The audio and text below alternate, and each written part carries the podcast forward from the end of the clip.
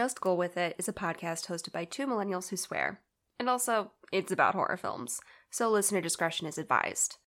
We will put specific content warnings in the show notes.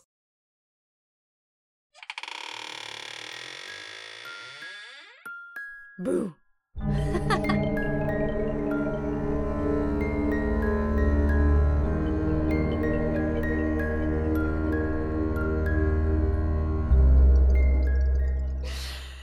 Happy St. Patrick's Day.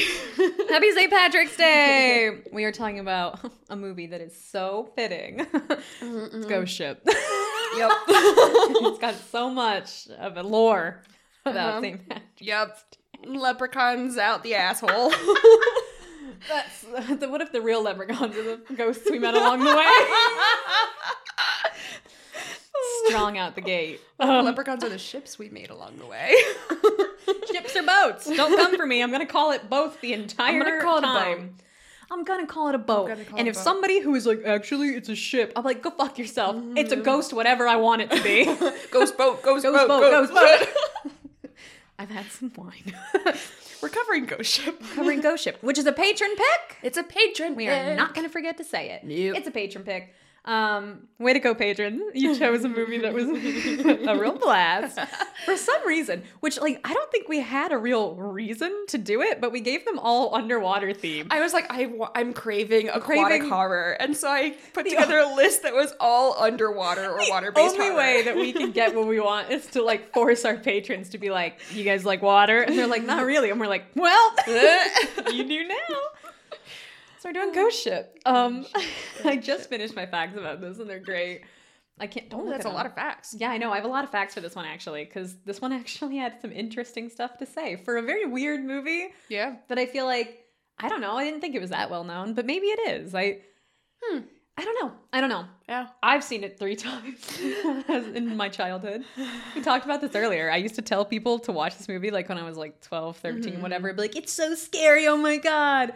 And then I watched it again as, you know, an adult Mhm. woman and I went, well, I like, I probably, I would say steered people wrong, but as you told me, they were also 13. Yep. It's not like I was going up to full grown adults and being like, have you seen Ghost Ship?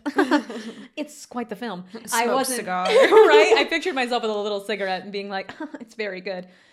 I didn't do that. It was other teens and they probably loved it. Yeah. But now it's quite the movie. so let's get into some facts. yes, let's. This movie was directed by Steve Beck, who you told me right away you went, guess what else he did? And I read it and went, fucking cool, of course.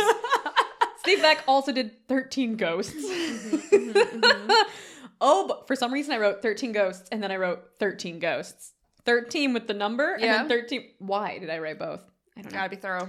But I did. So he directed 13 Ghosts, but he was the visual director for Indiana Jones and the Last Crusade, The Abyss, and The Hunt for Red October. Hmm. His only two directing credits are this movie, Ghost Ship, and 13 Ghosts. because it went so well. Because it went so well. And they weren't both paying. oh, God. They It- are they're not cult classics yet, but, they are like something. they have a following. Like when you talk about it to certain people, they're Mhm. like, "Oh, Ghost, Ghost Ship," Ship. and you're like, "Yeah, yeah. it's something." Um, Mhm. you can tell that these were directed by the same person. Oh, yeah. Once you told me, I was like, "Fucking, of course it is." Uh-huh, uh-huh. Just watch that opening number. Not opening number. It's not a dance. it's a musical. I mean, they kind of dance. There's music in the first, like the chanteuse. So it's an opening number then. Yeah. Um, so watch the opening scene for this, and then watch the part where the man gets cut in half and then slides down the glass in Thirteen Ghosts. yep. Same movie. Yep. um, but let's move on. Written. It was co-written actually by two people. It was written by Mark Hanlon. No other credits for some reason. I don't necessarily believe that. I just think that when I where I looked it up, just like didn't have all of the credits this person had. He probably has some short films, I'm guessing. Um, but this was the only one. And then we have John Pogue, who has done a few more. Um, so he did U.S. Marshals, and then he was the executive producer for Fast and the Furious, Oh. uh, Rollerball, Quiet Ones. He was actually director for that one, and then Blood Brother. Hmm. I only know Quiet Ones and Fast and the Furious. I've never seen The Fast or the Furious. Notoriously two different films. Can't watch them out Too of fast, order. too furious. Too fast, too furious. too much. Haven't done it. too long. Didn't read. Um, yeah, Quiet Ones I only know because I think, if I'm wrong, I think that has Kristen Stewart in it, and I will watch pretty much anything with Kristen Stewart, no matter how bad it is. So, I'm doing a good. am I right? Tell me if I'm right. I'm gonna feel so stupid. We're either gonna cut this entire thing out if I'm wrong, or if I'm right, we're editing it together to make it sound like I was like Kristen Stewart. Oh yeah, she's on it. Mm-hmm. They're not quiet ones. Uh, Zathura, Space Adventure, The Messengers, the li- in the land. It was that one. Quiet ones, messengers. Yeah, historically, Synonyms. messengers are very quiet and don't ever speak the message that they're can't. tasked. I cannot believe. I'm already nervous for how I'm gonna have to edit this to make myself not look stupid. Moving on. John Pogue wrote The Quiet Ones. It does not have Kristen Stewart. In case anybody wants to look that up, it's actually not that. She was in a movie called The Messengers, though, which I Uh-huh, knew uh-huh, off the uh-huh. top of my head. Yeah, for sure, for So sure. go ahead and jot that down. Moving on, the Turns out all things are cinematography. the cinematography was Gale Tattersall. Uh, he also did uh, The Commitments, Tank Girl. And then he was director of photography for 120 episodes of House. Huh. I thought you were gonna say 121 Dalmatians. I really steered you wrong on that one. I'm so sorry. No. I got my hopes up. you did? But don't worry because I have some absolutely chef's kiss facts for you Okay, after I'm so this excited. one. You're gonna, you're gonna crying. love the rest of this. So yes, that was the cinematography. Music was by John Frizzell. No relation to Miss Frizzle, I oh assume. Oh, well, I was gonna ask. Unless Unless. I don't know. But he um so I'm gonna save these ones for last. These are the uh, movies that he has done music for, which was I Still Know What You Did Last Summer, Mhm. uh, Alien Resurrection, Dante's Peak, Thirteen Ghosts, Mhm. uh, Gods and Generals, Stay Alive, and then The Piece de Resistance, Beavis and Butthead Do America, Office Space, and King of the Hill. I was so excited. I was like, no way. Absolutely. I can really feel the King of the Hill vibes in this Uh-huh, movie. uh-huh, uh-huh.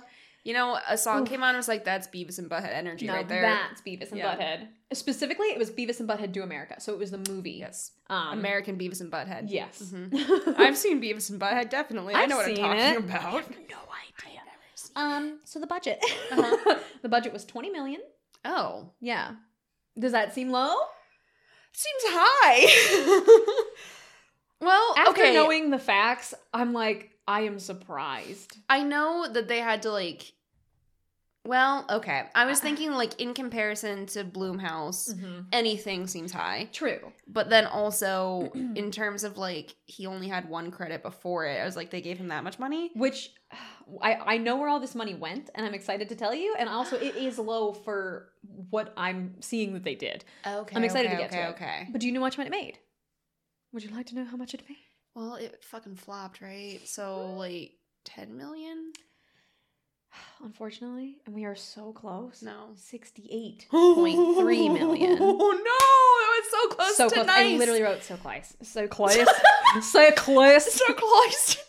So close. Uh, yeah, sixty-eight point three, not Oh, sixty-nine. okay. Not nice, nice, nice. Um, but it didn't flop as bad as Okay. I anticipated. So the reviews were bad, but people still saw it. Yes, and I do think that that's because it was. I mean, I obviously I I don't I didn't see marketing for it, but at the time it came out, I was pretty young. I didn't see it until like after it had already like been released and everything. I didn't see it in theaters. And Margulies is a big name. yeah.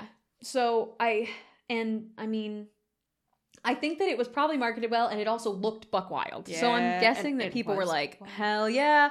So it clearly did somewhat well, at Yeah, least. And this okay. could be worldwide, and this could also be for its entire run. It didn't say, Mm. but that's still more anticipated. Oh yeah, I So- did not anticipate it being that high. Made their money back. Good for them. Nice. so here's some fun facts. Mhm. The script was for uh, actually first appeared as a spec script in 1996, Mhm. um, and it was originally a bloodless psychological thriller. So the entire script is almost completely there's no gore. Like they were just like no gore. And then they were like, "What if we opened with everyone being cut in half?" And they Uh-huh. were like, "Okay." What so if someone went through a giant gear and their face was on the bottom of the pool looking up at you after? dear God. So it was an absolute big change that they made there. Yeah. Um, I don't know if there were like other changes, and I also don't know like who was in charge of this change, how much they were okay with it. I don't know, but that is the biggest change I think from the original, except for the plot is also quite different. Oh no. so not only were they like, "Do you mind if we had a bunch of blood?" They were like, "Do you mind if we also just make this buck wild and completely different from what you've given us? The only thing we will keep is that they will be on a boat, ship, whatever." The original plot was actually uh, each night was supposed to focus on one crew member of the Arctic Warrior.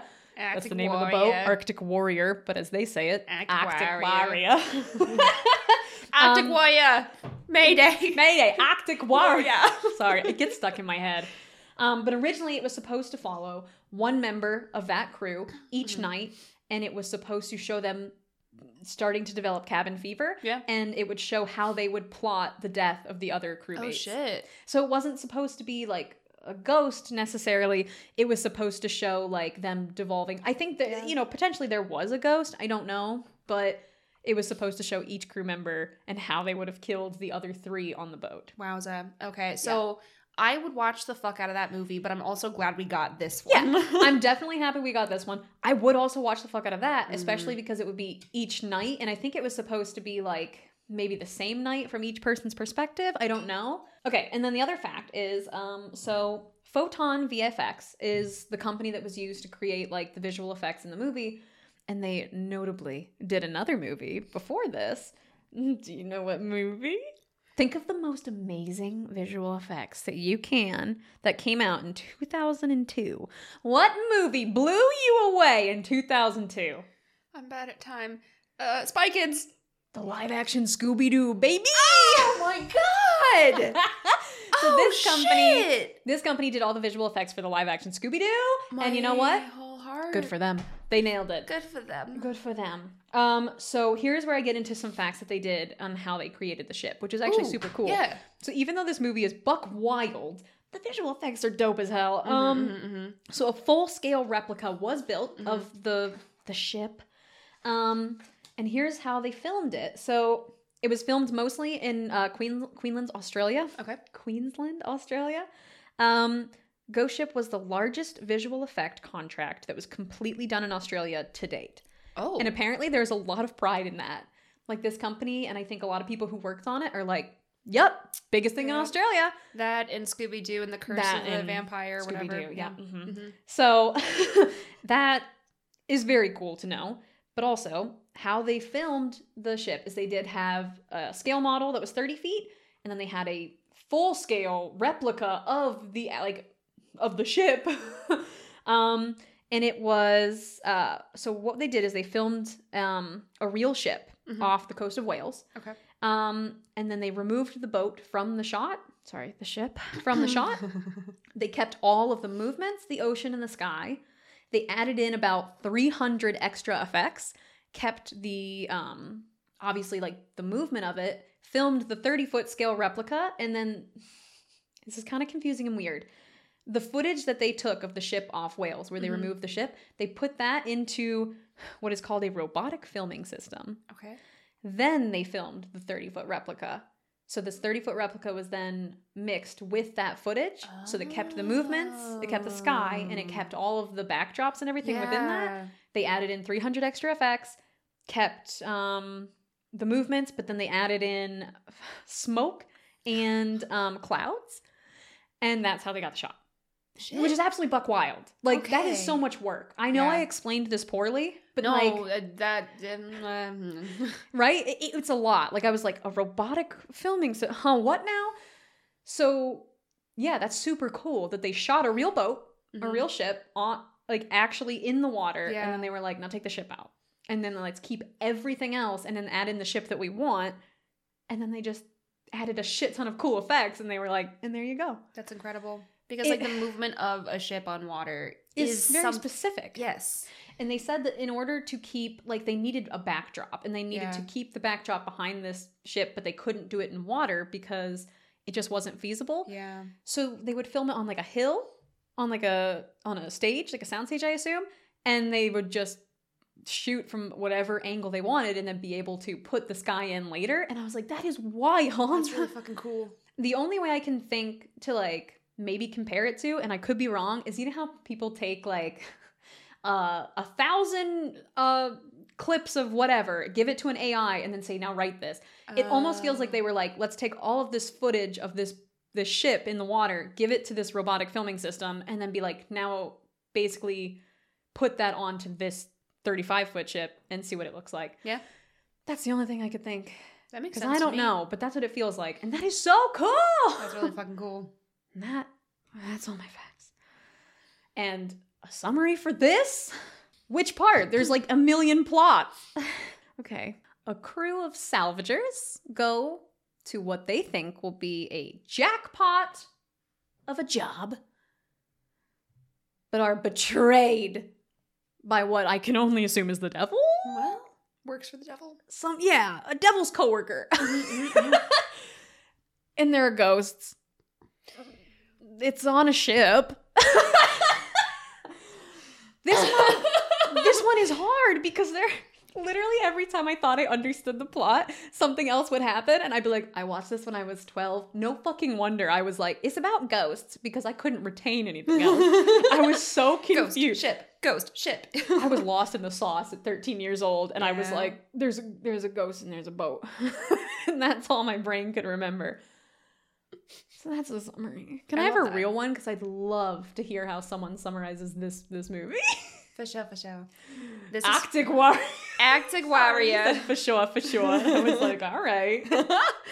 Rotten Tomatoes says. Mhm. In a remote region of the Bering Sea, a boat salvage crew discovers the eerie remains of a grand passenger liner thought lost for more than 40 years. But once aboard the eerie cavernous ship, nope, cavernous ship, There we go. the crew of the Arctic Warrior discovers that the decaying vessel is anything but deserted. It's home to something more deadly and horrific than anything they've encountered in all their years at sea. Fair. Okay, fine. That's actually like a very good way to describe this without giving shit away. Uh-huh, uh-huh. Fine. Fine. I swear to God, I begrudgingly like this movie. Everything in my body goes, don't. And the rest of me goes, yes. yes.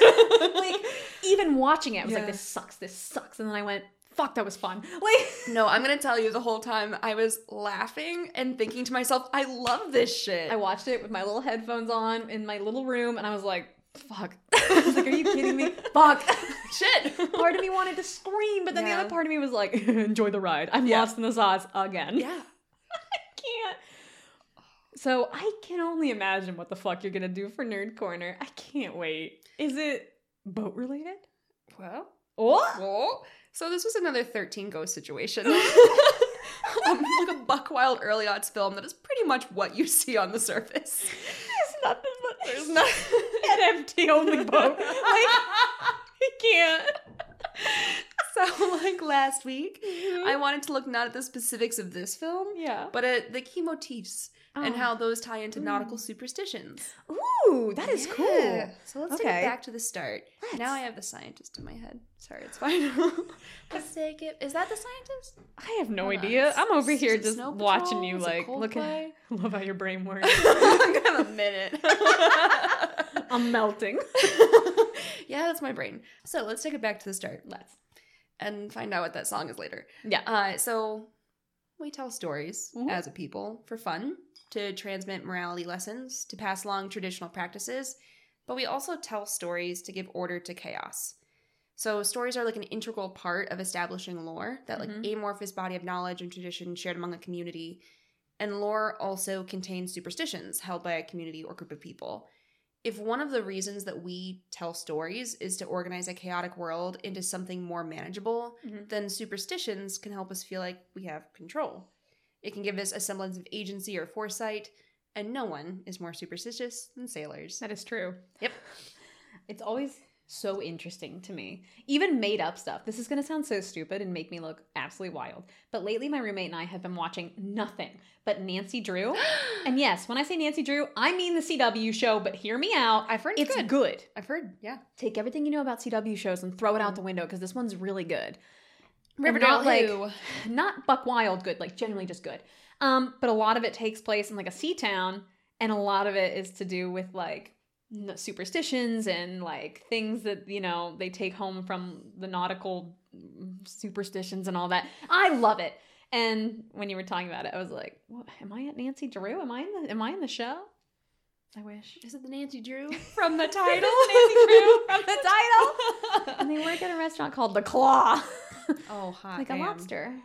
Yeah, yeah, I got that one. Okay, well, I thought I mined it for you. Like a lobster. Like a lobster. There's only one thinking. on the Yeah. thing, which is why I only Well, the did lobsters one. had better days, you know. Yeah, well, they're He's- eating it. He's seen some shit. Well, I thought he got in a fight and it was just scrappy, but No. for you, he he was dead. Okay. Sorry. so I want to dig into why superstition is so strong mm-hmm. among seafaring folks, as well as how that can be picked up in film. Yeah. So first, let us get a definition of superstition. Yes. Merriam-Webster was kind of a dick about it. Oh shit. They said it is, quote, a belief or practice resulting from ignorance, Oh, fear of the unknown, trust in magic or chance, or false conception of causation. trust in magic or chance. or chance. uh, yeah, so Wikipedia was a little bit nicer and says superstition is, quote, any belief or practice considered by non practitioners to be irrational or supernatural, attributed to fate or magic, perceived supernatural influence, or fear of that which is unknown. So, fear of the unknown is like the driving force, but then Yeah. there's also just like a lot of other things kind of swept up Yeah. into it. I just think that Merriam Webster, like, it felt like a lot of value judgment. And I was like, no one asked you for that, even You though I to be definitely rude. Googled it. Uh, I mean, I asked, but yeah. I didn't like the answer. Yeah. Uh, so anyway, it makes sense for sailors to be superstitious. Even with the technology we have now, fishing and fishing adjacent work is still the second most dangerous job in the U.S. Yeah. Uh, the first is logging. I, I mean, I can see that The ocean, as you very well know, Mhm. is very scary. A storm can easily become deadly, and even beyond the large scale dangers like the weather, there's also like the creature necessities of like Mhm. fresh water and food. And then there's also the enormity of the ocean. It's very big. so fast. There is so very much open water that is so very deep, and you might not be found if you survive the initial tragedy. Ew. There's a Quartz article I read that said, quote, even today, when you can trace your lost keys to a specific city block, a ship can easily become a restless spirit if its beacon goes out. Even satellite images are not that useful in the hunt for a lost boat. Boat. As the BBC's Richard Fisher writes, quote, unless you know where to look, the resolution of the cameras over the ocean is too low to see a ship. Jeez. I mean, yeah. Yeah. Like, oh my so god. So many types of danger here. So scary. So you're a sailor, you hear a crew well, you're not, they don't let women do it. Okay, yeah. I'm not uh, allowed. You hear a crewmate whistling, and then later a storm nearly causes the ship to capsize. While your crewmate's whistling was a challenge to the wind. It had to come calling to put them in their place. No more whistling. No more whistling. We're all safe as long as no one whistles. It explains what happened, order, and gives you a sense of power to avoid in the future, Mhm. agency. Some of the omens that are attached to like superstition and lore are rooted in science that was perhaps not understood at like the academic level or whatever, yeah. but was knowledge born of experience. So, red sky at morning, sailors take warning. Red sky at night, sailors delight. Uh, there's actually some science involved in why a red sky in the morning could mean you're heading into a storm. I think that depends on like what latitude you're I at. would assume, yeah, it would location would play a Yeah. part in that, but still, but it is still actually like, interesting thing, and used. Yeah. It's not just like the sunrise looked bad. oh, jeez. Like, Like, you didn't even try, son. it's not like that. It's actually like atmospheric shit. But, um, but, but, but, so you have things like that that are like actually rooted in like a grounded knowledge. But then there are bananas being bad luck. Uh, not my bananas. not the bananas. Some of the articles that I read say, yeah, no one knows why bananas are evil. Uh, but then some say that ships carrying bananas had to move at a fast clip to make sure they weren't spoiled by the time they unloaded their cargo. So potentially they ran into more. moving that quickly meant they were more likely to make mistakes, wreck, sink, etc. That's really interesting. Yeah. So then people were like, "It's the bananas." It's the bananas. Regardless, don't take bananas on a ship. Don't take bananas on Yeah. a ship. This would suck for me. Yeah, I, I know. Eat a banana like I day. put my bananas on the top of the fridge today. I was like, oh no. Mm-mm, mm-mm, No. So we could go on for a good long time Yeah. about sailor superstitions because there are a shit ton. But I'm more interested in the reason why the lore is so enduring. So for one thing, being on a ship at sea is a very insular experience. Mm-hmm. Group norms are established very quickly and are very strong because Yeah. there's no out group on a boat. That's true. and you're there for a period of time. So those norms are established quickly and they become very strong very fast. And there's also what I mentioned earlier you're facing possible death every time you leave port. Ugh. If you can avoid bringing flowers, redheads, or bananas on board, why wouldn't you just What? be careful? Yeah, they don't I like can't redheads. go. I'm sorry. I was just about to tell you that, like, even though I'm scared of the ocean, my dream has always been to like work on a ship in some way. so you're telling me if I went to like any kind of dock, they'd be like, "Get out." There's, I, I was one of the articles I, I read hair, said that like if they saw a redhead before port that tried to talk to them, they had to speak to the redhead first, otherwise their ship would definitely crash. Oh my god! Yeah. I could just walk by a bunch of ports right now and be like, "Hey, fella," and they'd be like, "Get the fuck out Yeah. of here." oh, they'd be pissed. I like knowing that I could ruin a sailor's day just by existing. That's really flattering and Yeah. nice. Give them flowers, they'd be pissed. Can you Flowers imagine if I just and I whistled my horrible whistle? They'd be like, "You, you need to go. You're a walking omen." walking omen indeed. I have, I'm, I love this for me. Yeah. I love the power that you're just yeah, I like, feel my head's getting big with all the power. Yes. So like if you can avoid like the simple matter of not hiring redheads and not bringing flowers aboard and just shunning bananas, why wouldn't you just be careful? Right. And then your voyage your voyage and then your voyage goes well, so later you're like, okay, well, we did the things, so lather, rinse, repeat. Confirmation bias is powerful. Yeah. So that's how they can become entrenched, or at least one of the ways to become entrenched. Interesting. So what's another part of sailor lore? We're moving past bananas now, I'm sorry. Okay, it's okay. We're on to ghost ships. yeah. Yes, the classic ghost ship is the Flying Dutchman. Yes. The stories have been around since the 1600s. Yes. The shit goes back. so, because it's so fucking old, there are many origin stories for the ship. Oh, I can only imagine. Yeah, the most popular version in terms of like what I found was in a Wagner opera. So in Mhm. this version, the Flying Dutchman was the captain of a ship that was rounding Okay. the Cape of Good Hope in a real bad storm. mm-hmm. So determined, he said that he would get them safely around the Cape if he had to sail until Judgment Day. And the devil was like, "Bet." okay. Sounds good. Let's do it. So the Flying Dutchman was doomed to sail Oh eternally, God. never allowed to port. Interesting. Yeah. There are, of course, variations with like stepping on land every seven years, finding their hmm. one true love, regardless of the origin Oh, story. okay, yeah. I've heard some of the like other versions. Yeah. Yeah, that's interesting. Yeah, there are some where it's like they were gambling with the devil on board and that's why they can never pour, or like they're doomed to forever sail stormy seas. Like there are a lot of variations. Wow. I mean, I can only it's the 1600s. They've had time to be like, actually, They've I think Yeah. Yeah. So, regardless of the origin story for the boat and its crew, seeing it is not a good sign. yeah. You do not want to see a ghost ship. It is a portent of impending doom. Portent. I was like, I can put the emphasis on the correct syllable. I can't. Uh, so there is like a kernel of logic at the core of like seeing a ghost ship or like a mystery ship at all. Not great. So unhelmed boats are a danger to everyone around them. They're just out there going wherever they want without paying attention to say other ships.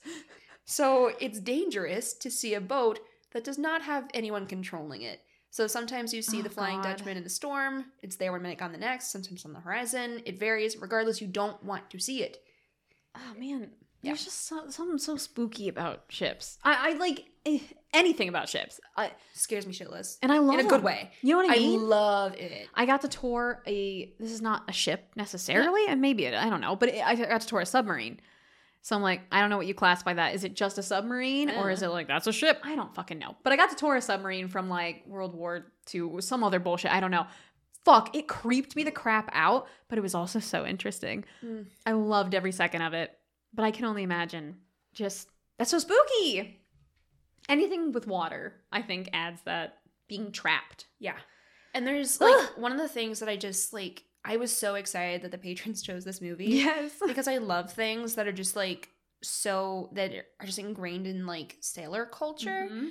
because it is something so unknown to me but still like weirdly nostalgic. Yeah. And so there's like this romanticism attached to the rugged sailing where it's like it's not a sexy thing to be battered by the wind and like potentially die and like all these things like it's not like a sexy job in that it is enticing and safe. right. Uh but there's something so romantic about like there's some sort of like there's like this romantic idea of camaraderie mm, inside like jokes knowledge everything Yeah. that like you can only share with that it's a very like i feel like every movie that has to do with ships you either get the premise of like i'm a i'm a solo sailor and like i can't be like stopped. Or you get that immediate like we're a family Yeah. and it doesn't matter how different we are we're on the ship we are together. And i'm like i want that. Yeah. like i love found family and i love boats. So here's the problem.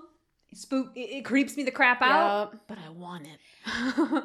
And like I love when there is such like a niche knowledge base yes. where like they have their own language, they have their own understanding of things. Like the way that they approach the world is just different because they have like this life Yeah. on a ship with other people that understand that and no one else understands that.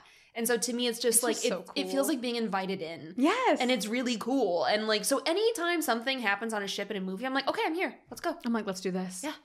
Uh, that was I'm on board. Yeah. I gotta get one. I gotta try. uh Roger Ebert actually said something. He was like, "Yeah, it has like all the basic tropes. They're not done very well, but it's on a boat." So, but it's on a boat. but it's on a boat. And that is fun. Yeah, and you can sell me on that. like, There are very few movies on boats that I will be like, I don't like it. I think the only one that I've ever really watched and been like, this was boring as hell is like a new movie that came out that was called like The Mary or something. It's relatively. was it about the Mary Celeste? I don't think so. Okay, guess what we're gonna talk about next. Oh, I'm excited. Mhm. But no, this was like not about any kind of ship that already Mm. existed. This was just its own like I'll look it up and see if I can like post on our website or Yeah. something. Maybe I'm wrong and maybe we'll cover it because it is. It has all those things that you want from a boat movie, but it just didn't feel the same. Oh. I think because it was like a family who didn't really know boating. Oh. So you don't get that nostalgic feeling. You kind of get like, you're lost like I would be on a boat. I don't want to see this. Yeah, I like, know. I like I crave that like group of sailors that are a family and then there's an interloper that doesn't know shit about sailing and they're all like, oh the landlubber. Like I love I that. love that. Whereas this felt like everybody there kind of didn't know exactly what they were doing. Yeah. And then there was also a ghost. So it's kind of like, okay, I'm already no like Yeah. So yeah, that's interesting. It it's weird. Yes, boat movies, they'll usually get me. Yeah. Hook, line, and sinker. Kate got her own. Woo! Proud of you. So the Flying Dutchman is far Yes. from the only ghost ship. Uh, that's the ship of legend, but we also have modern mysteries of Yeah. ghost ships. So let's talk about one that is name dropped specifically in this film, the Mary Celeste. This is so interesting. Okay. So in December of 1982, Oh, the Canadian brigantine named Dei Gratia, 1892. 1892. I said 1982 because I'm number dyslexic. did you hear my? Wow, that's not that long Yep, ago. And then I was, like, cool. I said something wrong. and then I was like, oh. Yeah. now I'm gasping for a different reason of, wow, that was a long time ago. 1872. I Oh, can count. 187. Jesus fucking Christ. I We're leaving it in. I love this. Numbers are so hard, and no matter what you say, I'm impressed. I can't read yours. I can't can't read anything more than two digits. I Uh-uh. start to say it and I have to pause. I I have an advanced degree and I can't say anything above a thousand without really thinking about it. Sometimes I'm like, I don't think I can read. Ugh. In December of 1872, 1872, first try, baby. Yep. got the year right. I'm good at this. The Canadian brigantine named the Dei Gratia came upon the Mary Celeste, Mhm. a ship that should have already been in port days Oh, I previously. think I might know this story. Oh. I'm excited. They knew something was amiss, so they boarded the vessel and looked for Mhm. clues. They were hoping for humans, but instead they found a ship mostly in order with zero humans, alive or otherwise. What the fuck? The crew's possessions were still packed. Mm-hmm. The only lifeboat was gone. One of the water pumps, one of two, had been disassembled. And the Mary Celeste had been transporting over 1,700 barrels of industrial alcohol, which were still there. Yeah. I do know the story. Almost all of them were still full. and it's wild. Uh huh. there was even still six months worth of rations, food, and water left. So there was also about three and a half feet of water in the ship. I even a well constructed ship will still leak. And Right. there wasn't like extensive damage to make it unsailable. So mm. it wasn't like, oh, well, it was sinking, so they abandoned ship. It was like, yeah, there's water in it, but that's like a reasonable It was- amount for. Almost like it had been sailing like it did normal, but there was no one there There to no get one rid of the water. Yep. Oh, that's fucking So creepy. Yeah. And so, like, it was still in sailing condition. The crew of the Dei Gratia did sail it back to port. So there were no signs of violence or bloodshed, no signs of theft, no signs of anything really. And in the end, they were light on evidence, and the world came through with theories. Maybe the fumes of the alcohol filled the hold, and the captain thought it would explode, so they abandoned ship. Maybe, oh no, but the crew of the Dei Gratia didn't smell anything funky, and like the whole door hadn't like exploded outward. So they were like, okay, well, that seems unlikely that they panicked because they smelled something. Right. Uh, so pirates were quickly ruled out because the cargo was still there and there was Right, no you would have sign of violence. Something like Yeah, there was seventeen hundred barrels of industrial alcohol. Well, and all of their stuff was still All of there. their stuff, If you yeah. it was pirates, they'd take their stuff. You would they take their right? shit, yeah, and the food. and the water. Like that's valuable. Yeah. So mutiny was unlikely considering the lack of blood and mess. And of course, there were sea monster theories as well as like Mad Captain conjecturing. Right. But absent evidence of a kraken or any sign of instability in the captain previously, those theories haven't gained much traction. I need to know So what happened? what happened. Where did the crew go? So in 2002, Anne McGregor, a historian, was like, I'm going to crack this wide open. Please. Well, so she went through the theories, the transcripts of the logs, weather data, interviews with descendants of the crew, all of it. And what she thinks is the likeliest scenario Mhm. is as follows. The captain realized a few days before the last log entry that he was not where he was supposed to be because he thought he was supposed to see land and he hadn't seen it yet. Yeah. And he was like, I was supposed to see land three days ago.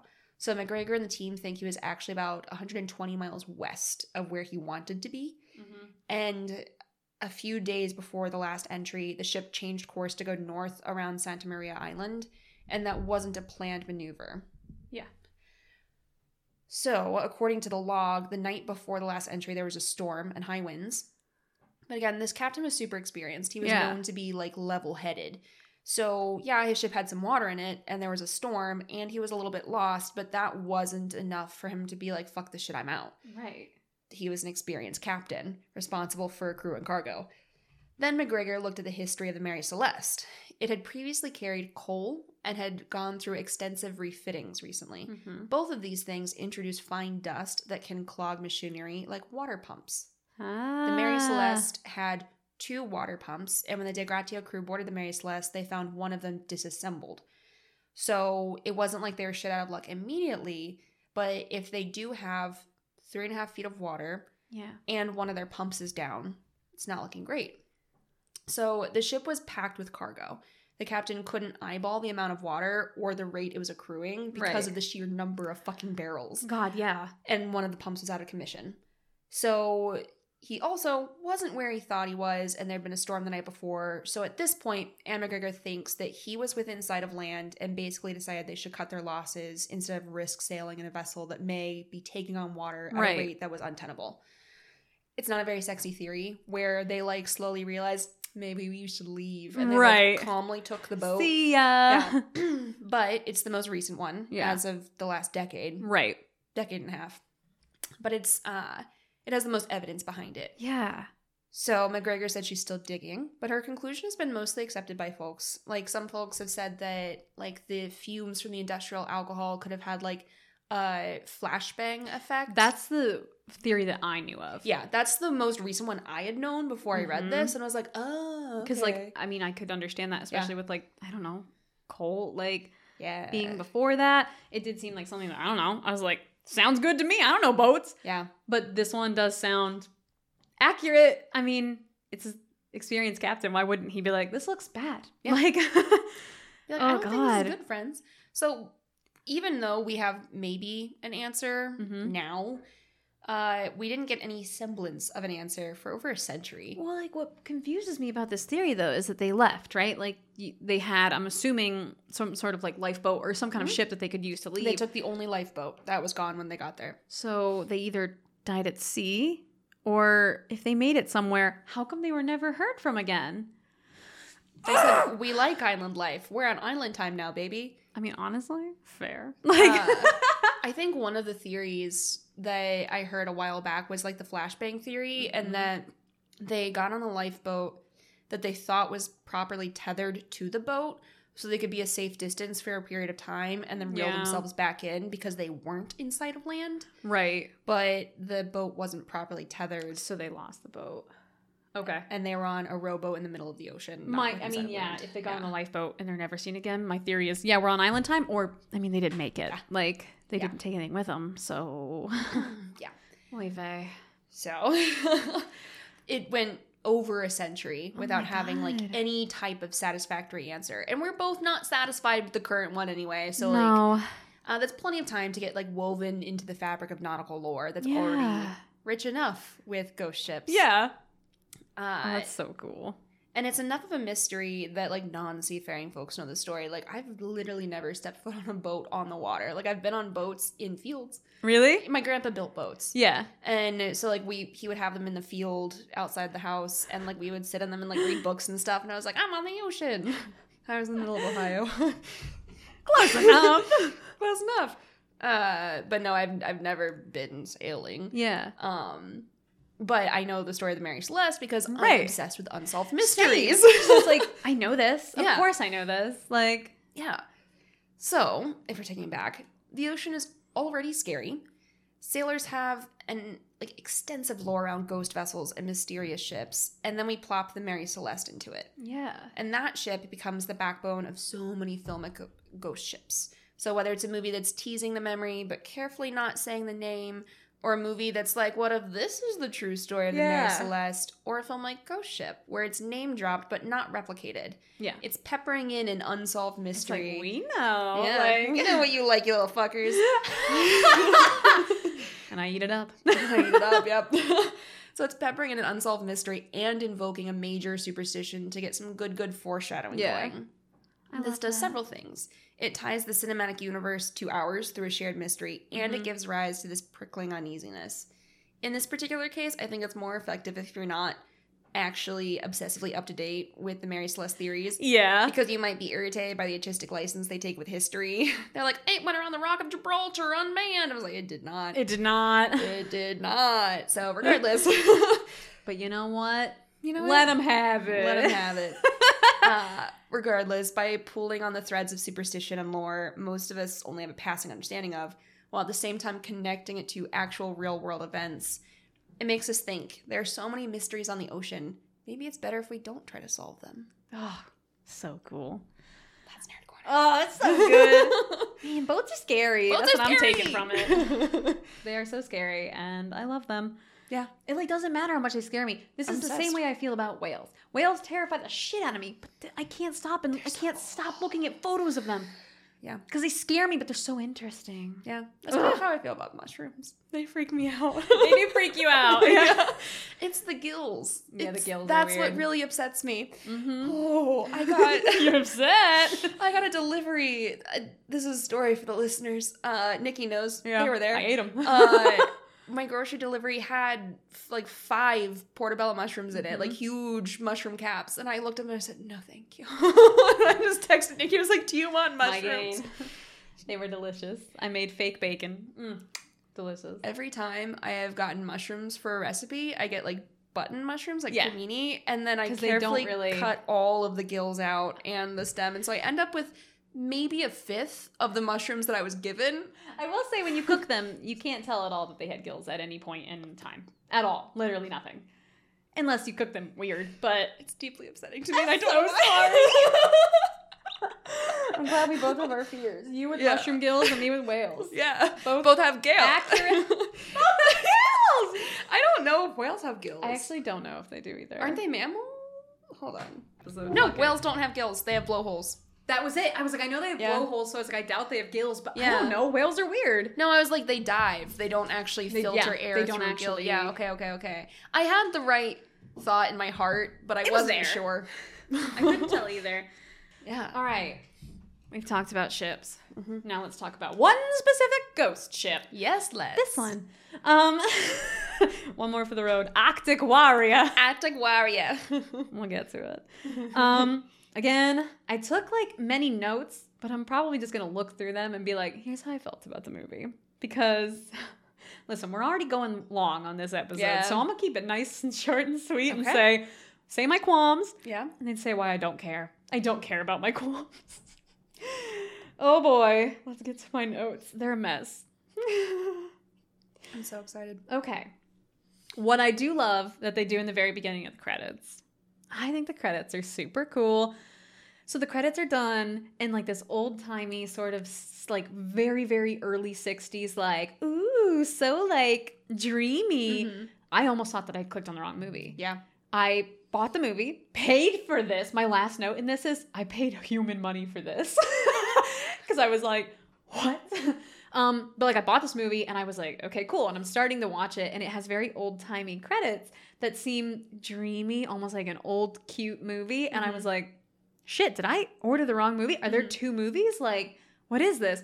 So it starts to go. Then I see the the ship because, like I said, I've seen this. And then I see the deck or like the ballroom, and I went, "Oh, I've got the right movie." they start strong, and oh boy. So here's what I said about the credits. Though I said they don't fit the movie, but instead the time period and the feeling of the original ship, yes, which is amazing because they need to establish the Antonio this is yeah they need to mhm, they need to establish like this is what it was like before Mhm. and look how happy these people were that way when they cut every single person in half with a wire you feel bad extra bad uh-huh. so i said it makes you unsure if you're watching the right film if you're me but also in a way that makes you taken aback when you do see the violence that happens because you're like ew we were just so happy what just happened so all the shit that i give this movie i will say strong opening Yeah. strong. Everyone, we, we, I posted on the Instagram. People like the opening scene, and I was like, scene. yeah, it. If you don't like gore, that's one thing I will say. Like, yeah, maybe you won't like this, but even if you don't like gore, you have to appreciate that they set the tone and they knew what they were doing. yeah, they did. They were like, "Here's such a nice, dreamy thing," and then they were like, "It was disgusting." They lull you into a false sense of security Mhm. so well that I was like, "Ew, Yeah. I've seen this. Yeah. I've seen this," and I still was like, "I hate this," but in a good way. You know what I mean? Yeah. Like I was like, "Ew." Mhm. Um. Also, I loved the costumes. I specifically for the time period. Mm. It's hard to be in love with costumes for like. I, this isn't modern, obviously, because it is 2000s. But I mean, the 2000s are back, so this is Oh, modern for all intents and purposes. Um, you know, it's hard to get excited about costumes that aren't necessarily time period, or you don't have to put like a ton of thought in. Mhm. But I did love the time period costumes, Yeah. and I did actually like the costumes for the crew of the Arctic Warrior because Warrior. I don't know, there was some thought put into Yeah. being like, Munders made sense because he was un or Munder, sorry, yeah, unkempt, dirty. And then Right. like Santos was just there talking to his car. Like everyone's, Everyone's outfits made sense for made them. sense. And like I do love that um oh gosh, I wrote her name down, but do you remember her last name? Epps. Epps. Epps is never very is never like sexualized. And I will say that's great. Yep. She's in like a tank top, but much like we talked about in what was it? The the one in the Let police Pray. station. Let mm, like let us pray. She's got a she's got a tank top, but it's not in a sexy way. Yeah. It's like a I'm on a boat. What do you think I'm gonna wear? Like it- Yeah. it's you know it Yeah. gets hot. They're gonna be in situations where she's gonna be in like you know close machinery and it's gonna be very warm. Everything made sense, and I thought Yeah. that was great. I will say that they did dress the captain exactly like the guy from Jurassic Park, and I have photo evidence, and we When will post it. That I lost my shit. I watched this after Kate, and I sent her a picture, and I went, "Oh, so I think I know who the director. I think I know his favorite movie, and it's literally the captain is dressed in a like denim, like a nice loose denim shirt and a red ascot." And I was like, "Okay, I don't." I can't say that it's on purpose because I don't know, but if it was, Incredible. incredible. And if it wasn't, even better. so good. Ugh, Because they could have gone like with a green ascot or like a gray. anything. They also didn't have to put an ascot, but they were like, "Here's an ascot." He his was the only costume that I did find a little strange because at one point he's wearing like kind of an old older looking like not pea coat, but that similar like big wool kind of coat Yeah. almost. And I was like, he looks a little out of date compared to the other people. yeah. And I you could argue that it's because he is older, but he's not that much older. Like he looked a little old-timey sea captain Yeah. instead of rugged modern day captain of a ship that is run by like 30 year olds. yeah. So it was a little eh, whatever, but I still will forgive it because it's not the biggest sin. Oh no. we'll get to it. I do like that when the singer of the old ship, like uh, back in the 60s, Francesca. Francesca, when Francesca is singing, just a beautiful shot of some mermaid boobs behind her Oh yeah. on the wall. I was and I was like, boobs. you, I can always clock a boob. I can't clock a dick, but I'll clock a boob. Always. Always. Mhm. Thank God. Um, the only thing that I got mad about with The Wire is I was like, nobody was sitting. Nobody. Nobody was sitting down. Who could sit with that music, Nikki? I mean, fair. But you're telling me that there wasn't one person who was like, gotta tie my loafer. Like, there wasn't one person whose little dress shoe came undone or was doing a little dip. Like, Nikki, it was when Shout came on at the Mm. wedding reception. you're right. Everyone was up and out of their Yeah. seats. You're telling me there wasn't one person who was a little short who was just like, oh, barely missed that. Got like a haircut. I wanted when they more say survivors. they're five five, but they're really five four, and now they're like, I'm really grateful that I'm only five four, but I'll never tell anyone. I can't believe you've done this. I wouldn't know from experience as a five five person. Uh-huh. I wouldn't know what it's like to be five yeah. four, and I would have been a goner Uh-huh. in this situation. Uh-huh, uh-huh. Dead. It would have hit my hips. Would have hit me so low. Maybe the knees. Who knows? Honestly, I'm lucky I wasn't there. That's what I'm saying. So jot that down.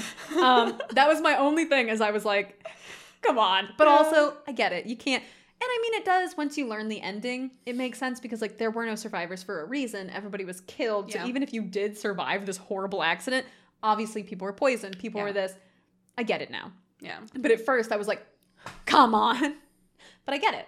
I did like the death. Um, it's so slow, and in the, music, pause. mm, it's Oh the music God. stopping and everything stopping, and all you hear is like, like Yeah. the, oh, it's disgusting. The moment that just really shook me to my core is when Mhm. people like don't realize, Mhm. and then they're confused, that was disgusting. and then they just slide off their body. oh, I Like that moment of shock where it's like maybe it was just a weird noise, Yeah. and then oh, that terrified me. I won't say it's my scariest moment, Nor I. but I will say that it is fucked up. it's up there. to watch people like realize and to slowly fall off and there's a part where a woman reaches for her own legs and she's trying to like pull them as if that's gonna help but like yeah, in that situation what else do you do fucked up yeah. so what i'm saying is quite the opener guys if you haven't seen the movie yet watch it also spoilers ahead I just in case I always want to say it just in case Yeah. someone's like oh it can't be that big it has a twist technically and I don't want to ruin that for people just in case Yeah. um, interesting slow death. Um, I didn't understand necessarily how the little girl survived, but I guess it made sense. Like she was short, but it was cutting people at hips. He the But it was, like- ducked her. Right. So I was like, I get it, and that's why I got his head. Yeah. So it made sense. Um, what an opening! I said this hot woman can fix everything. This is when Epps came on. I love Epps. I love Epps. It starts off with like like we just talked about. It gives you that feeling of nostalgia that mm-hmm. you don't actually have Yeah. but that you want to be part of right away. Because they're Mhm. all fixing the ship and like she's diving down and you've got this captain being like, Stop it, don't, oh my gosh. And she's like, I'm gonna unhook myself and go rogue. Yup. And the other boys are like, We got you. And they go, they follow her it's down. this camaraderie that you're like incredible. yeah. And you're also, it's this dangerous situation. It's anything can happen.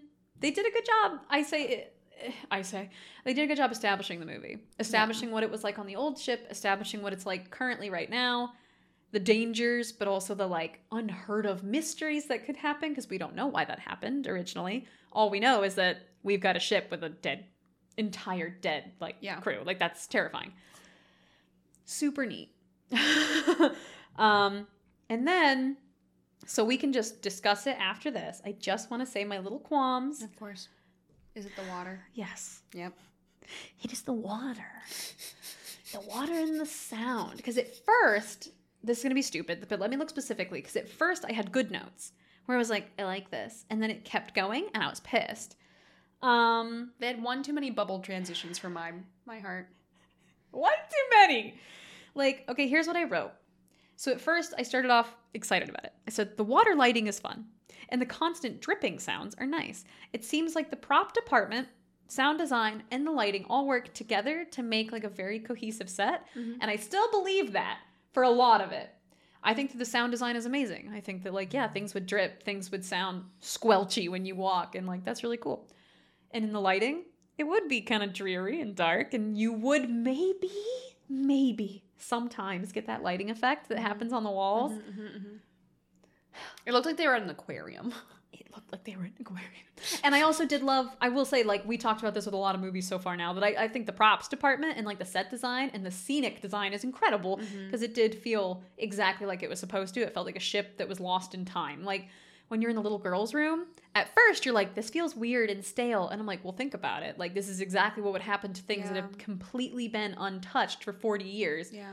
They look, they almost looked like when you're watching like a stage production and things look so purposefully placed. And Yeah. you're like, oh, I'm going to put a shirt here and make it askew just so you know someone lives here. Yeah. But of course, it would feel like that if it had been sitting in that spot for 40 years. It looks so untouched because it is. So I actually thought that was great.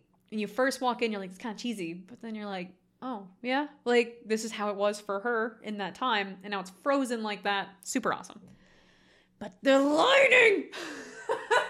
in every single room, in every single scene, you have the lighting effects that you get. And I'm like, it wouldn't. It wouldn't. Kate, I already did this. I already got angry about it, and I have the same amount of rage. Yep. Yep. Yep. It wouldn't do that in every room. There are so many rooms that are within other rooms Their interior, they have no windows. that they wouldn't have windows. And even if they did, they would be windows into other rooms or windows into the sky. You you can't you can't Nikki's hyperventilating. you can't. You can't be like it looks great and that's awesome. And I get it when you see it, you're like underwater, but we're not underwater. If we were on a ship that was underwater, I'd be like, neat. yep. But we're not. so for the first few scenes, I was like, this is great. And then we got further in, and I'm like, you're gonna tell me that the puddle right there on the on the ground with no windows is causing that effect? You're gonna look me in the No. eye? Save that effect for a flooded room. That's what it made sense for. A flooded room, and like there are flooded rooms. The engine room is flooded. It, it would have, I think, worked well as long as there was a light source that created it. I'm not saying that it's completely unheard of because I I can't say that. I don't know. I've never been on a ship that's been abandoned for 40 years. Maybe. You haven't? Okay. Oh, have you? I've never stepped on a ship, but I've never been on a boat, but it sounds like it would. But that's how I feel. Yeah. As and like my experience only comes from being like in art classes where it was Yeah. like know your light source and know what's caused because Yeah. of the light source. And it just felt like they were putting this effect on walls that it could not have physically been on. So my brain was just melting. I was like, Yeah. where is it coming from? That's fucking fair. Where? Part of me wants to watch this movie and circle every single light source and every single scene and circle every piece of like water and just go, Where? Where? this is like my conjuring where I said I was going to remake the movie, The except in this, I'm going to make a PowerPoint. It's like, you know that picture of Charlie from It's Always Sunny where he's like staring at the, that's me circling every light source and being like, show me, Yeah. show me where it would have happened. All right, I feel calm now. Do you want to hear a like heartwarming thing? yes. So when you pointed out in American Werewolf in London that there's always a red and a green Mhm. in every shot, Bleep and I then rewatched it, and uh, in every scene we clocked it. We were like, "Oh, Nikki said that. Oh, yep, there it is." I'm glad. Yeah. I hope that I'm not wrong. No. I just get excited about lighting, so I'm always like, I should keep an eye. And this one is cool. Like, I think that you have really nice natural lighting in the top side. Uh, like, when you're not in the ship, Yeah, it's cool. It's natural lighting. It's sunny. yeah, You know, it's almost eerie because it is so sunny, and to think something Yeah. so terrifying could happen, it's like the middle of the day for a lot of this. daytime horror.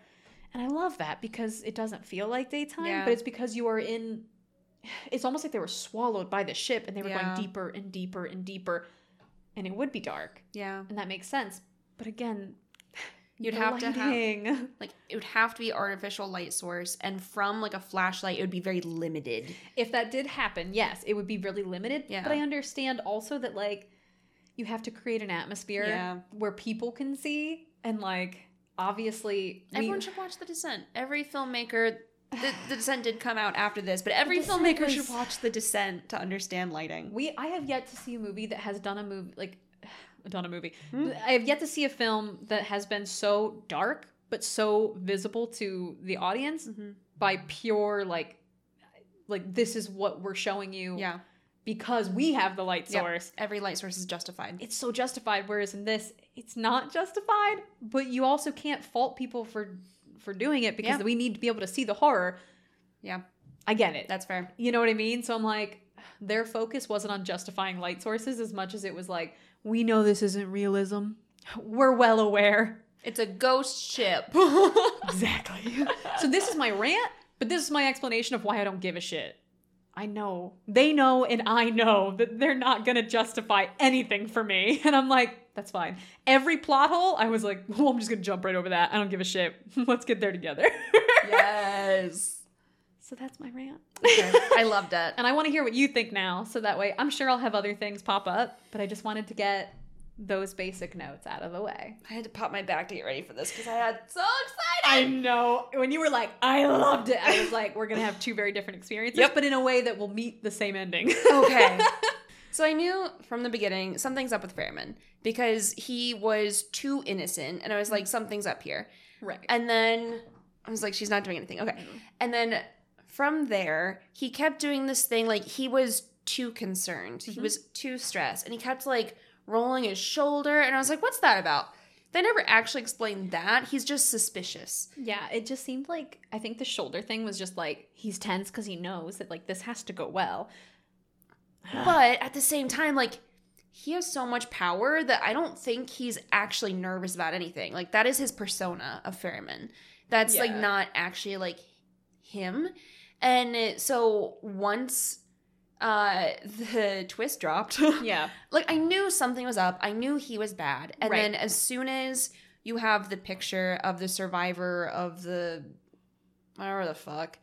I don't remember the boat. Oh, I don't know. I can't remember. Yeah, I I had it in But my it was- notes. There right. was a this is spoiler territory by the way. Just so everyone knows. Um so there was the ghost captain that is speaking to Murphy and Murphy was a recovering alcoholic we were led to believe.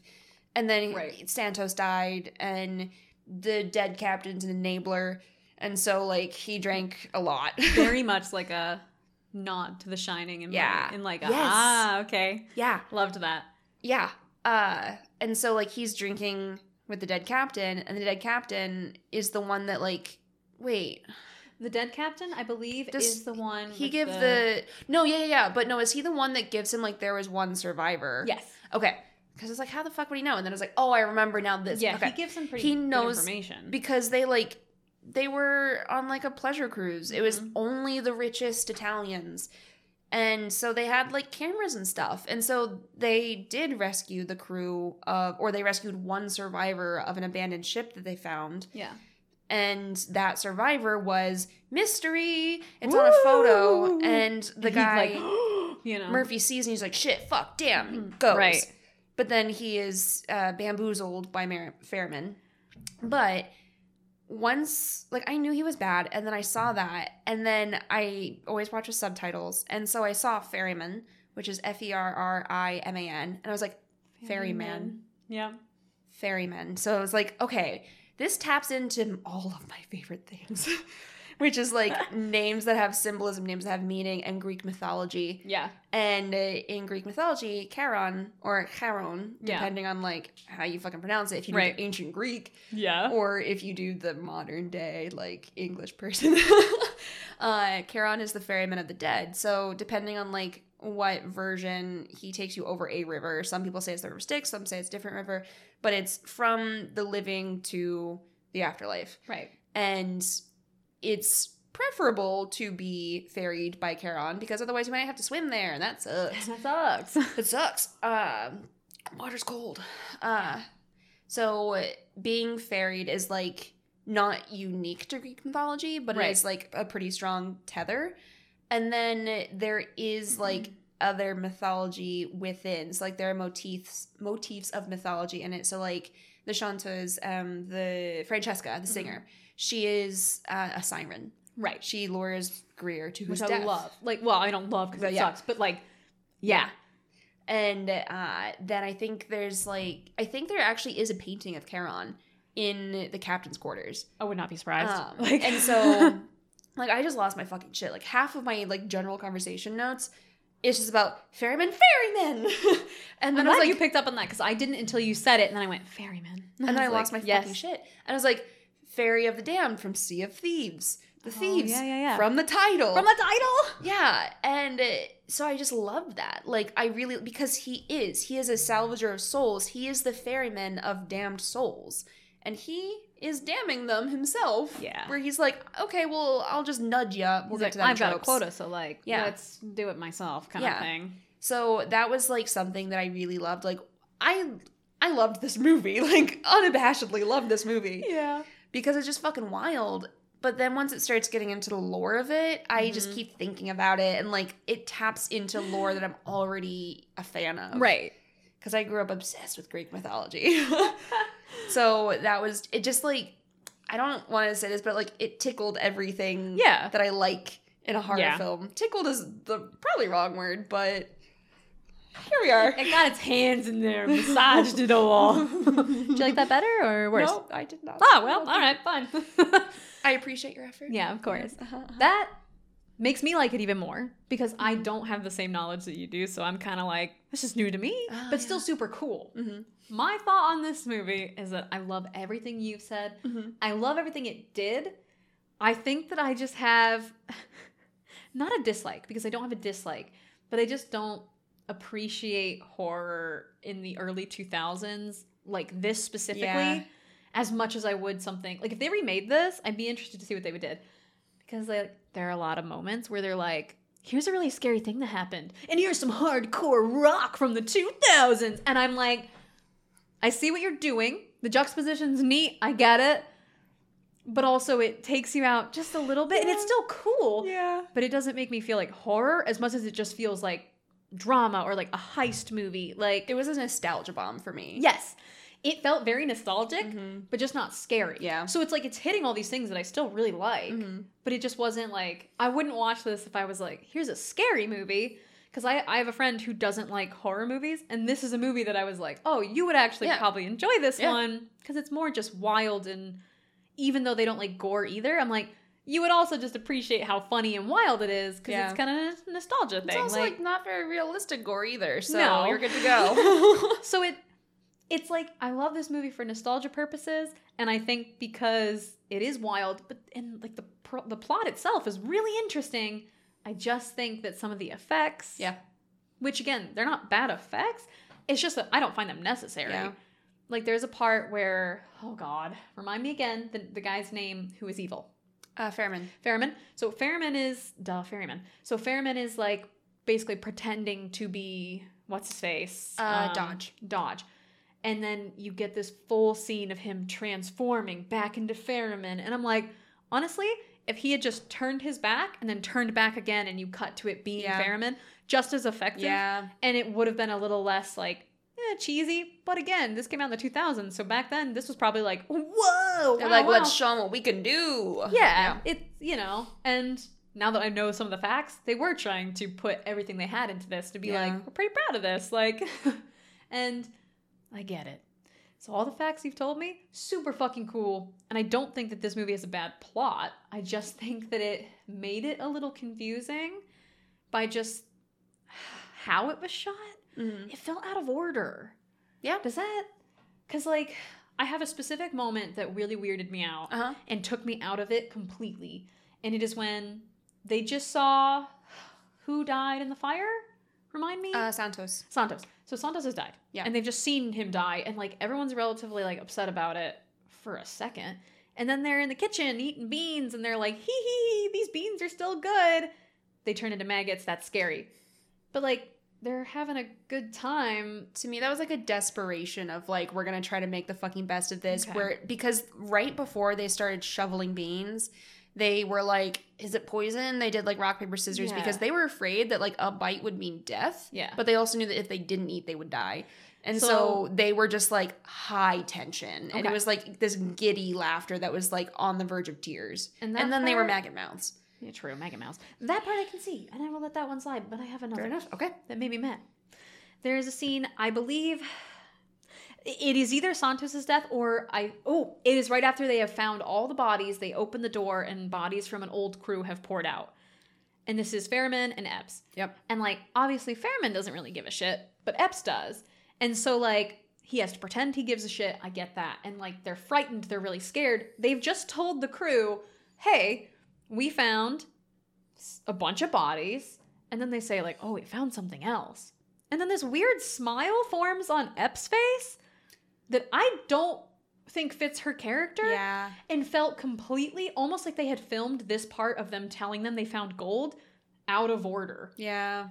Like It just felt like they were like, let's film the part where you tell them you found bodies. Now let's film the part where you say you found gold. Shit, let's just combine those. Yeah. Because it felt so out of character for her. Yeah. She was like, let's leave. We can't be here anymore. Then he goes, hey, tell them what else we found. And she smiles, like, oh, can't wait. It's for him, makes sense. For Yeah. her, Doesn't. it just didn't make sense. So maybe this is not an out of order thing as much as just a character thing that I was like, not super consistent. Yeah. Then, in this part again, I, it could make sense, but when they're showing everyone the gold and they're like, look what we found and look what we could do with this, fucking Ferriman is just like, hee hee hee hee. The way he laughs in the background, I'm just It's- like, what the fuck, dude? It's eerie, but it's also just weirdly out of place because he's still trying to seem normal and not Yeah. like he's gonna murder them. And Epps is also like looking at him and laughing, like, oh, can you believe we found this? yeah. It felt like that should have come before them finding the bodies. Yeah. it felt like they shot that and they were like, look excited, look giddy. And then they were like, okay, shit, where do we put this? I guess let's put it after they just found these bodies and they're upset. Yeah. So that part just took me out of it immediately because they're Yeah. giggling and they're all like, oh, I'm so excited. And I'm like, oh, so much has happened that is bad. Yeah. you can be excited, but it I was expecting like a tentative excitement of like everything is horrible, but like we're gonna make it all worth it with this. Like everything's gonna be okay. We're gonna, you know, avenge Santos's death. But but no, it was very like hee hee woo gold. Like Yeah. So that part took me out of it. Yep. But then again, this movie is so wild that I immediately was brought back in, and I was like, "Fuck it, it doesn't matter." Yep. And, and I guess this is actually before um, Santos dies. Oh, I, yeah, I yeah, just is remembered. before so dies. Santos has not died yet, but it is after they have found a bunch of bodies. Yeah. So like something horrible has still Yeah. happened, but Santos has not died yet. Yeah. So My- my mistake on that. Uh, no, my only explanation for that, which is not strong, is like shock. That's it. And I'm sure that that's probably what they were going for. I also agree with you that the character development is not strong. Yeah. that is not what this movie does well. No, character development is very one dimensional. Like, it's very like, they are a family and they love each other. Okay. And then, like, they each have a very, I don't know, cliche personality of like, I'm a tough girl. And then, like, I fixed the ship, you know? and Greer was like, I was a Marine and I want to do things by Yes. the book and I'm going to get married. Like, yes, it was very much like, you have one trait, stick to it. Yeah.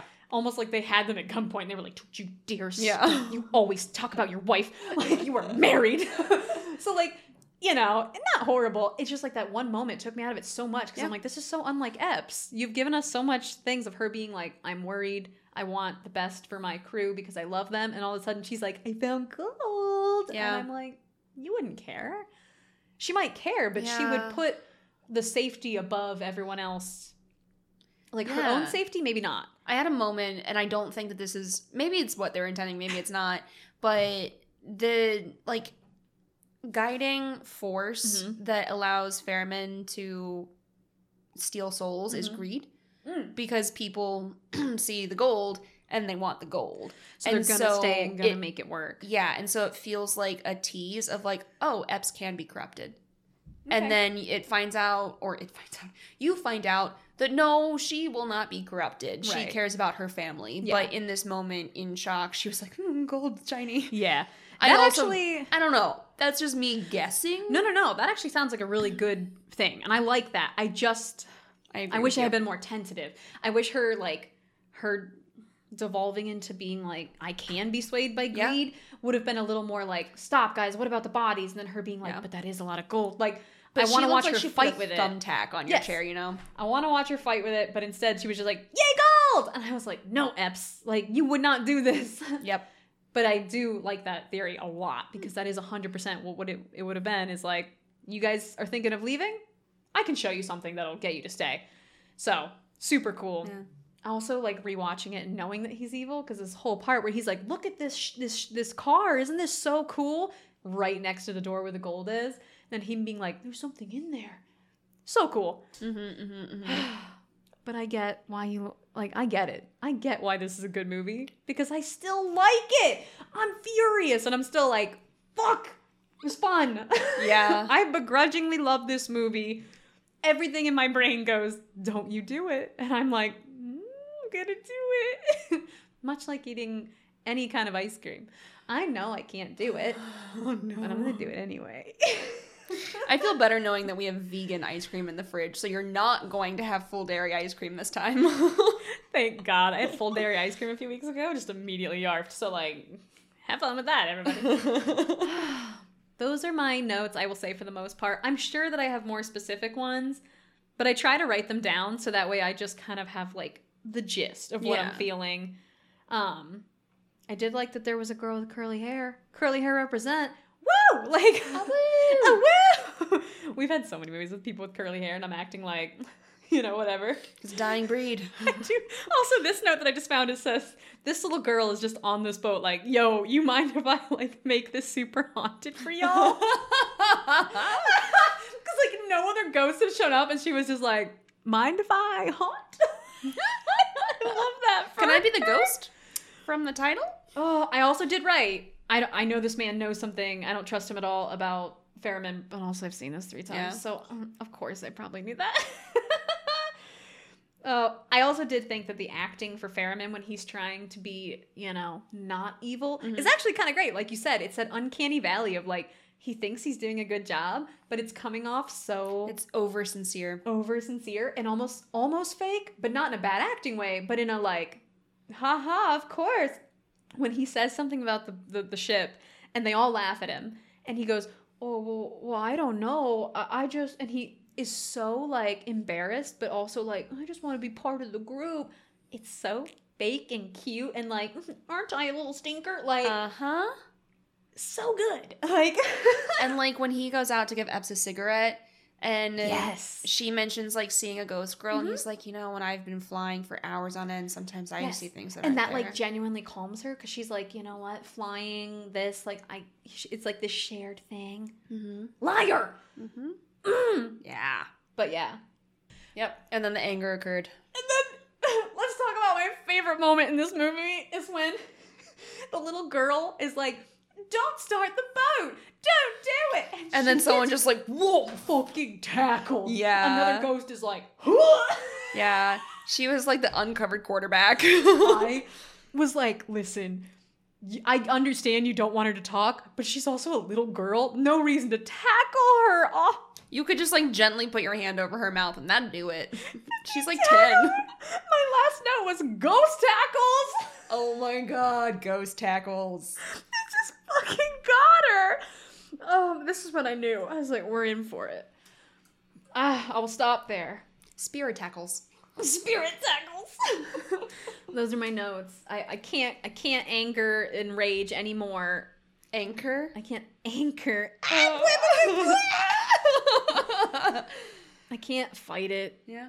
I liked the movie. Thank you. I was like, I'm not gonna tell Kate I like this until it's time. I'm gonna make her sit in it. Mm. I like it. Fuck. it's the time for scariest moment. it's time for scariest moment. Oy vey. Do you know yours? No. I I will go because I think I know mine. Okay. It's like there are moments that I think are scarier, but this one felt psychologically scary to me. So I was like, oh, it stuck with me. It's the first time that Ep sees the little girl. Because like right now, we don't know if this little girl is like sinister from I mean, we also don't know how long she was alive on the ship Yeah. before she died, sort of thing. Um, because we really have no information other than everyone died in that horrible accident Yeah. but what happened after? So she sees her and she's just sitting there looking at her. And you know how I feel about little kids in movies. Yep. Already creepy. But it's also this moment of like, she has been on the ship. She's she's tired. She's been, I don't know, little not traumatized, but just like overwhelmed by so much information. So maybe it's not real. But we know it's real because we know the little girl. Yeah. But she doesn't. This little girl just gives us no information about how she is yet. So we don't know if she's there to help. Yep. We don't know if she's evil yet. I don't know. Like, so it's just really cool. And it scared me because I was like, Epps has no idea what's happening, but neither do we. If you had never seen this movie, you would have no idea what the intentions of this little girl are. Yeah. So now you're like, do we trust her?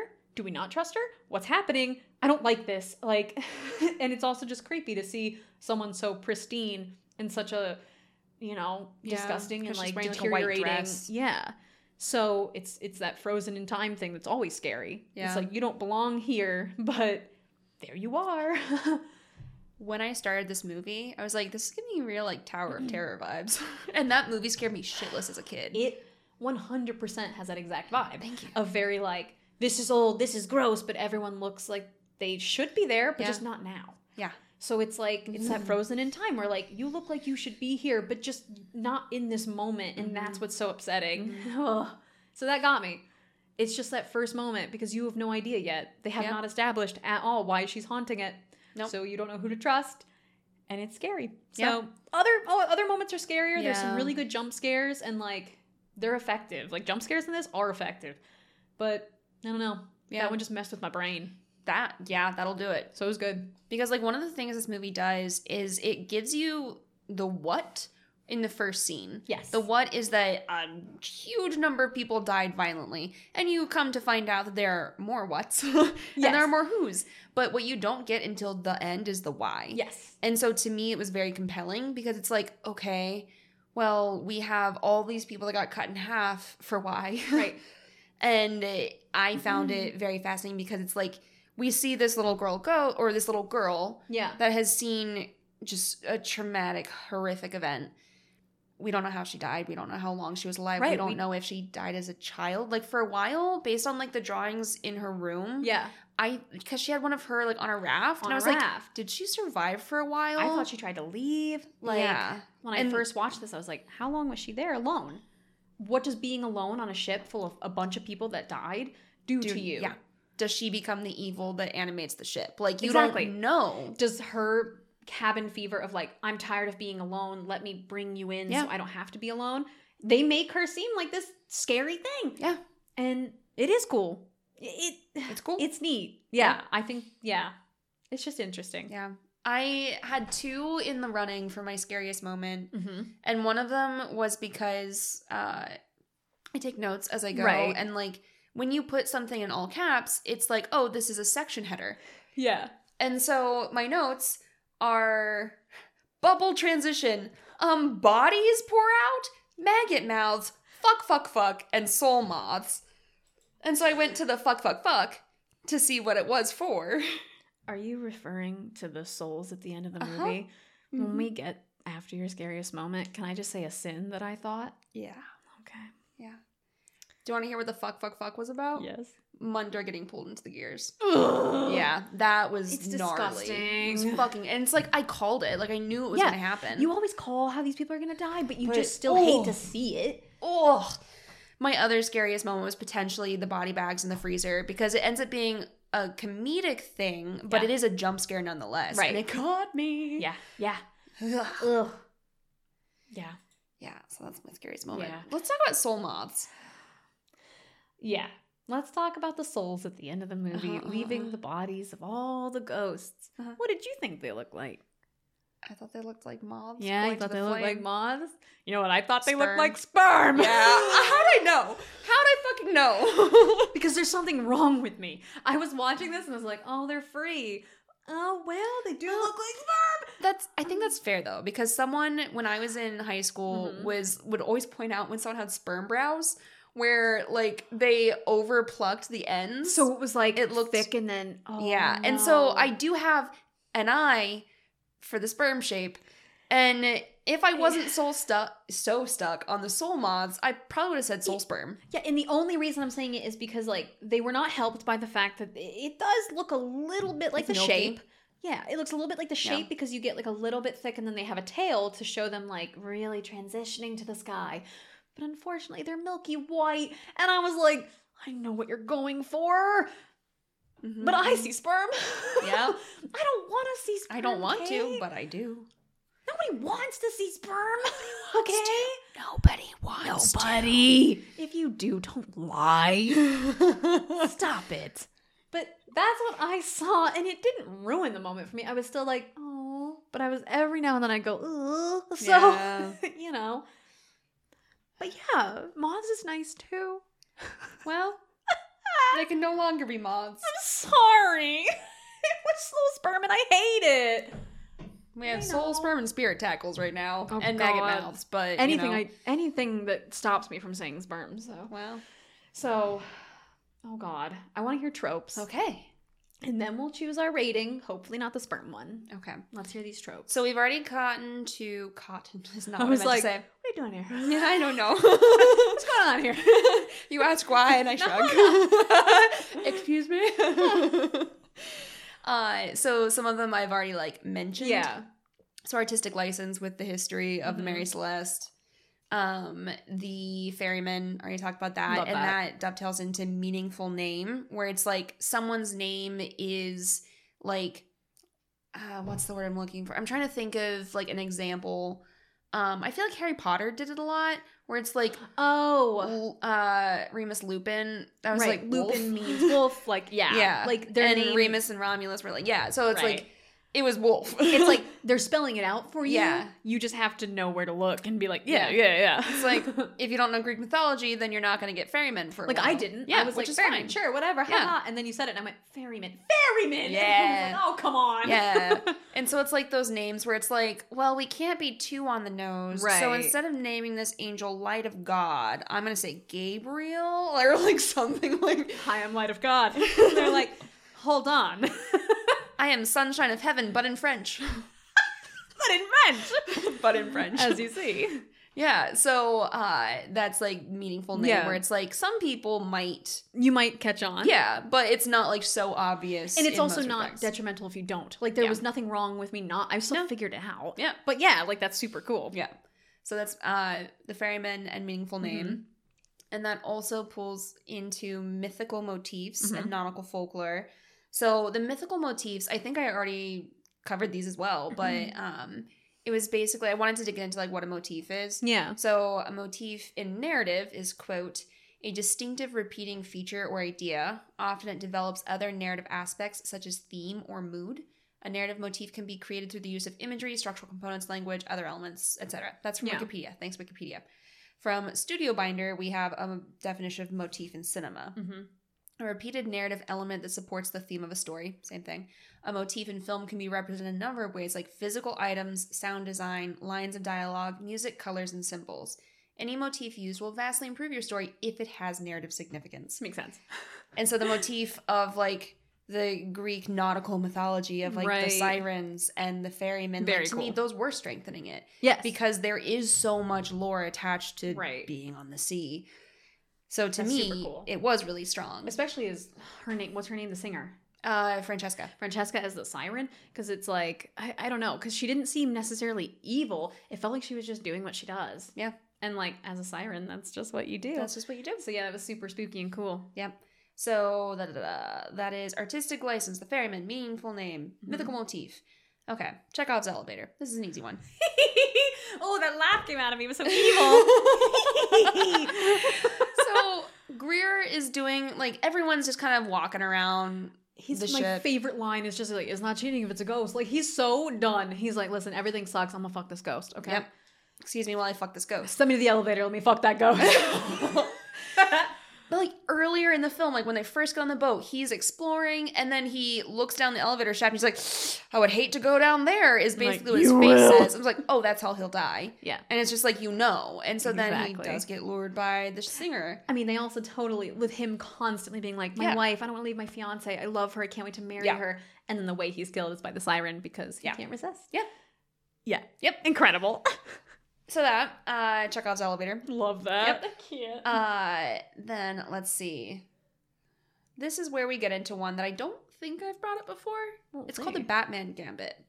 Okay, I don't think so. I and if we did, it has not been recently. Okay. So the Batman Gambit is, quote, a plan that revolves entirely around people doing exactly what you'd expect them to do. Ah, So it's like I don't I don't know Batman. I was gonna be like the Riddler would do. What does the Riddler do? the Riddler would riddle. I was and the Joker riddle." would joke. and the penguin would wait. He'd ping. he would do it. He'd pang if he wanted to. You can't stop that man from panging. I'm sorry. Never I'm apologize. unwell. I am not well. I'm not well. oh goddamn. Okay. So if you have like Okay, let's go with Dora the Explorer. Swiper will swipe. That's what he does. sure will. so if you want to set a trap, You put something that Swiper wants in the middle of it, and he's gonna swipe because that's what he does. So the Batman Gambit is relying on him doing exactly what you think he'll do. It can be undone if he. can't change. he can't change. It could be undone if he has recently faced like his kleptomania urges. dilemma, Yeah. yeah. Or if he has outwitted the Batman in Dora the Explorer and it's like, they think I'll steal it, so I won't steal it. So the Batman Gambit really does rely entirely on people doing what you think Exactly. they will do. Right. But if Swiper doesn't swipe, you're shit out of luck, you know? do? What do you do if he doesn't swipe? I'll swipe. you can always count on that. I'll Yeah. always swipe. So then we have the Batman's Gambit, which Yeah. is, in this case, Ferriman's plan hinges on people succumbing to greed. If they don't Right. do that, then he gives them a little nudge. Because he's the corruptor, which is the next trope. So, what is oh. the corruptor? It is an evil character that convinces otherwise decent or perhaps just neutral people into doing evil things. Yeah. It's important that the corruptor is doing this on purpose with full knowledge that they're doing it. Right. They're not like accidentally selling souls to the devil through quirky miscommunications. what? Like Amelia Bedelia. Oops, all Satans. That's my dream. right? so the corruptor will do this for a variety of reasons. Sometimes it's just for fun, or in the TV tropes language, for the evils. Yes. for the lulls, for the evils, Yes. yeah. For the evil. Evils. Uh, sometimes it's for fun. Sometimes they want to feel better about themselves, so they Right. drag other people down to join them in hell. Or it can also be because it benefits them. Right. In this case, Ferriman is a soul salvager. So maybe he enjoys what he does, but it's also his employment. This Right. is not a defense of him. He Not a defense. not a Listen. defense. It's just his explanation. It is his job to be a us all, even in the underworld. yeah, fuck yeah. Because he was very nervous about his boss. He's like, listen, if I don't get this, he'll be so mad. like, management will be pissed. And like this is why you need a strong union. I'm just gonna say it now. Listen, this is it. They should unionize. Yeah. Yeah. Okay, continue. I'm sorry, but no, I get it. I just think that The these souls should soul unionize. salvagers should probably unionize. yeah, so basically the corruptor is mm-hmm. never a character that gets a redemption arc. They don't get like the heel face turn. They Yeah. don't like they get a lot of airtime, but they don't get like, oh, I thought about the error of my ways. They're just the bad. Right. That's it. And so I thought it was so cool that like he is relying on people being greedy, and then when it doesn't work for Epps, he's like, Well, I can keep pushing you and pushing you. And like Yeah. with Dodge, Dodge was like, No, I'm gonna do what Epps said because I trust her. Right. And no, you're gonna say shitty things, but I'm not gonna do anything bad unless I have to. And then he tricks him into shooting him, basically. And so that's a sin, apparently, killing people. Who knew? Whatever. Wish I'd known sooner. I knew it, cannibal. I never said I ate them. Well, it was implied. Okay, well, um, waste not, want not, you know? I knew it. I'm just saying, I know now. I've also said it multiple times on the episode, so I can't even be that mad that I was a cannibal. But I'm not, to be clear. we have the same we both did like, like- the chin dip. The classic chin dip of I'm not so sure. Am I in danger? Am I in danger? So yeah, the Batman Gambit. You're Yeah. expecting They got it. They got to Yeah. do exactly what you think they'll do. Yeah. and if they don't, then you're shit out of luck. And Yeah. so and he really was. Those are all my tropes. Those are good tropes. Thank Those are you. Good. now you know we have to decide how to rate this movie, and I don't want to say the sperm one, so let's do every other option first. okay. What do we got? Don't what? Which one? We have ghost tackles, spirit tackles, maggot mouths, Mhm, which is mhm, funny, Mhm. and then we have And then we have the innocent soul moths that No, just they're like soul light. sperm. No, they're soul sperm. I We all I don't think we can fight the truth. You know. I just don't want this to be someone's first episode. And they'll be like, did they name everything after something disgusting? Maybe Maybe. we don't want them to know our truth yet. Maybe this is someone, maybe they like it. This is someone's first episode and they're like, maybe they name everything after sperm. And I'm like, maybe we do. We won't. We won't. But they don't know that. This is a one-off. Is it? Well- we have so many movies to go, and I don't think this is the last time I'm gonna accidentally see sperm within the image.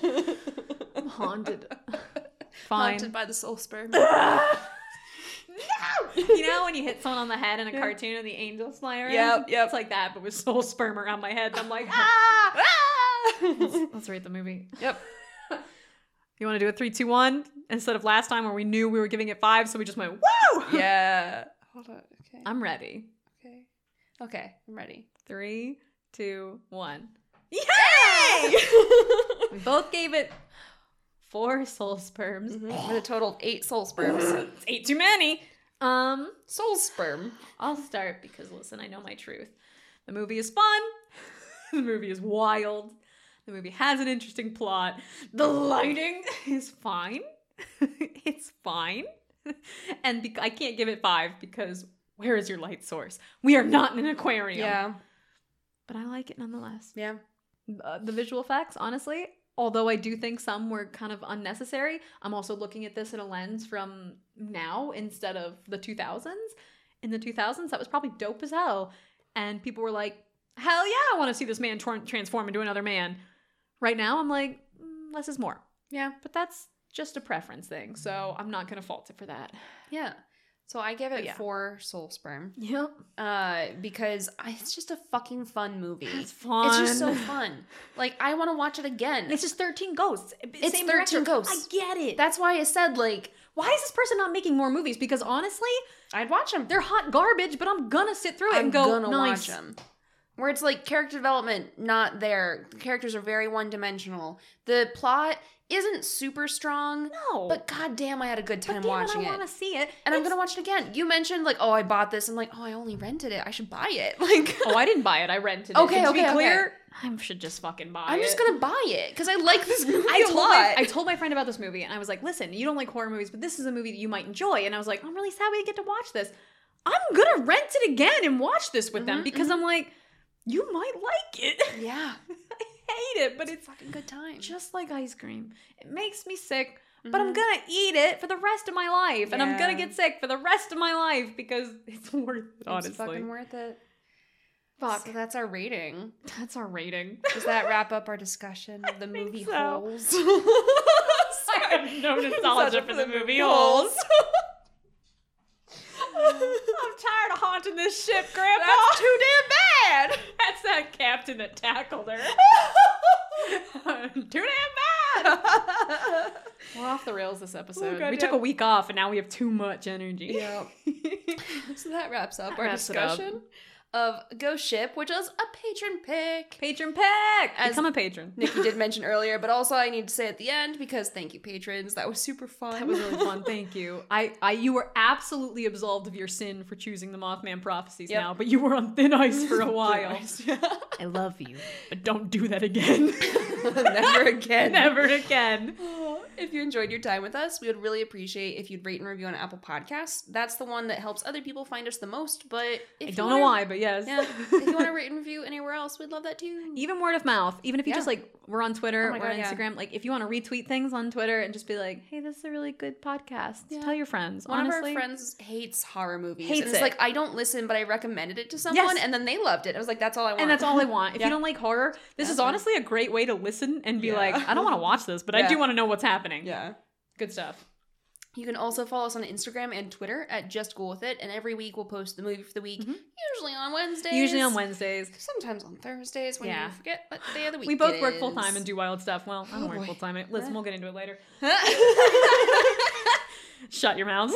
I'm just bad. I'm out of time. I don't understand know. how time works. yeah, our posts are a little out there sometimes, but Yep. we'll get there. We'll get there. We're getting there. And we also share just like really great memes We do and share the good no context sometimes. quote. Yeah. Honestly, if you don't if you don't like any of our other posts, the no context quotes are always bangers. yes. Good stuff. and you can check out our extended show notes on our website, justcoolwithitpod.com. You could even take a look at our Patreon at patreon.com slash justcoolwithit. It's a good it's a it's a good place. Yeah. we just watched what did we watch? Oh my god, we watched the fucking Cloverfield Paradox. Oh fuck yeah. we do did. simul watches, which is how this podcast started. Like we would watch movies, Kate and I, and then just mm-hmm. text about it. Yep. And then I was like, "What if we talked about this?" What if we well, just Kate actually Yeah. said that. I didn't. but yeah, I, it was a good time. We do simul watches this Saturday. This comes out Sunday, so it'll Yeah. be after this. Yeah. But for us this Saturday, we have a horror game stream where I am playing Outlast for the first time. Mm, it's so And funny. It's a good time because I have too much confidence. And it's so far it's worked out It's pretty well worked for you. Too well. Yeah. yeah. Let's see if that will carry you through. It won't. but yes, patrons have a great time. They get to pick movies like this one, and I I love them. They're just great. They're great. We have great discords, Yeah. great Discord chats. So yeah, join. Yeah, so we'd like to take this opportunity to thank our existing Yes. patrons. Kim, Kelly, Near Will, Rachel, Kelsey, Sulatin, Beth, Kayla, Meg, Katie, Morgan, Brady, Kenny, Janice, and Brian. Woo! Woo! Did a little dance. Hey. Just be you. the intro and outro music was created by Anthony Roccazella. The cover art is by our very own Nikki Solomon. That's me, baby. I like. it. Did you like how I was looking at a crowd going, Uh-uh. "What? Oh, You're all me? here for me? they like me. they like me, even though I accidentally came up with the term soul sperm. They like me. Despite the soul sperm, the crowds love Nikki. I, I'm gonna, I'm gonna edit in applause. Just woo. I can't believe I just said that because now I am gonna do it. That's too much work for me. applause. Woo! She's the worst.